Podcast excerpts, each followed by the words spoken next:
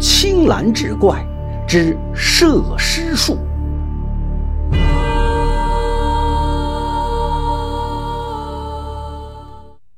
话说古时有一个人名叫韩远，一日去临县办事，途经一个闹市，见一个衣衫褴褛的孩童正在乞讨，两个袖子空空荡荡，明显是没有手臂，跪在地上不断朝着行人磕头祈求施舍。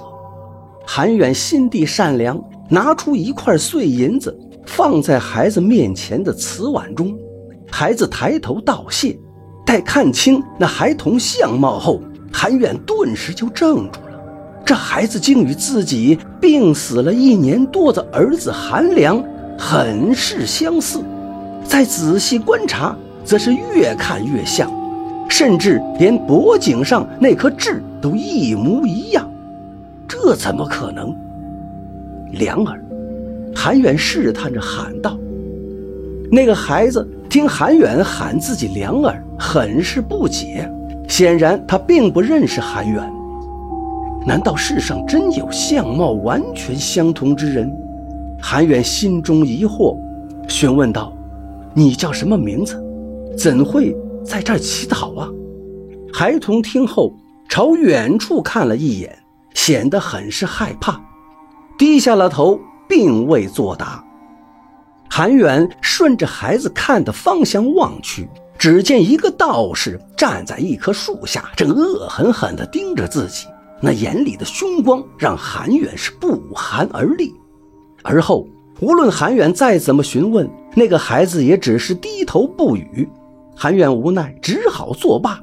然而心中总觉得这事儿很有蹊跷，也无心办事，即刻动身。返回家中，来到地里挖开儿子的坟墓一看，坟墓中果然是空空如也。那个孩子一定是自己儿子，韩远心道。只是不知儿子是如何活过来的，又为何不认得自己，流落到外地乞讨？这个时候已经是太阳偏西了，韩远便又马不停蹄地赶往临县。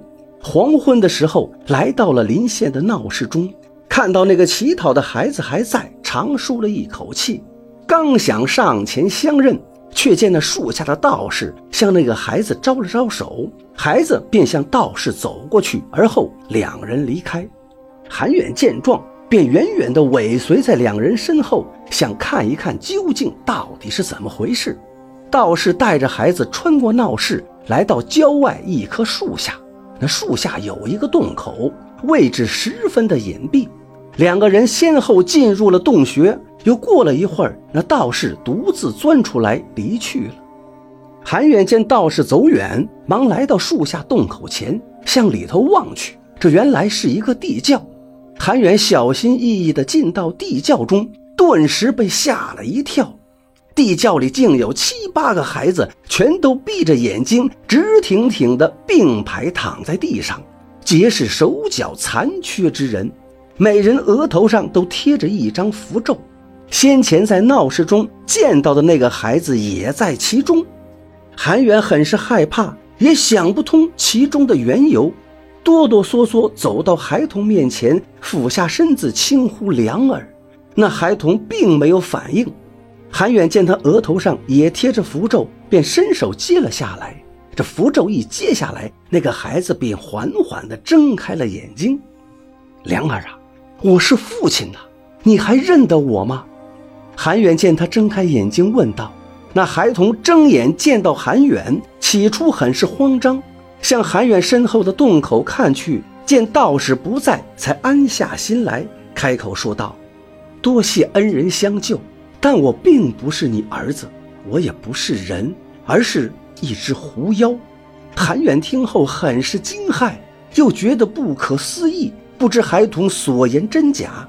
那个孩子一番解释，韩远才知道情由。原来那位道士是个妖人，会旁门左道，游善摄尸之术，也就是将刚死的孩子尸身挖出，然后猎杀一些山精野怪。驱其精魄入到孩童尸身上，用三寸煞钉自后脑钉入，将其封印在孩子体内，这孩子便要受到其操纵。道士再将孩子的手脚斩去，或在闹市乞讨，或是行窃，以此敛财。韩远听罢是惊诧不已，观其后脑，果然有一颗钉子，用手拔出，那钉子阴气逼人，钉孔中便钻出了一股黑气，幻化出狐狸的模样，却是模模糊糊，看得并不真切。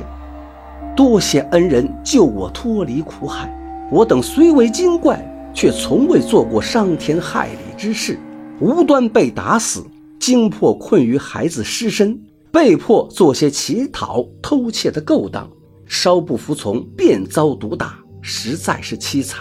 这钉子有煞气，我们这些山精野怪无法触碰，可否劳烦恩人也将其余的精怪魂魄放出，救他们脱困？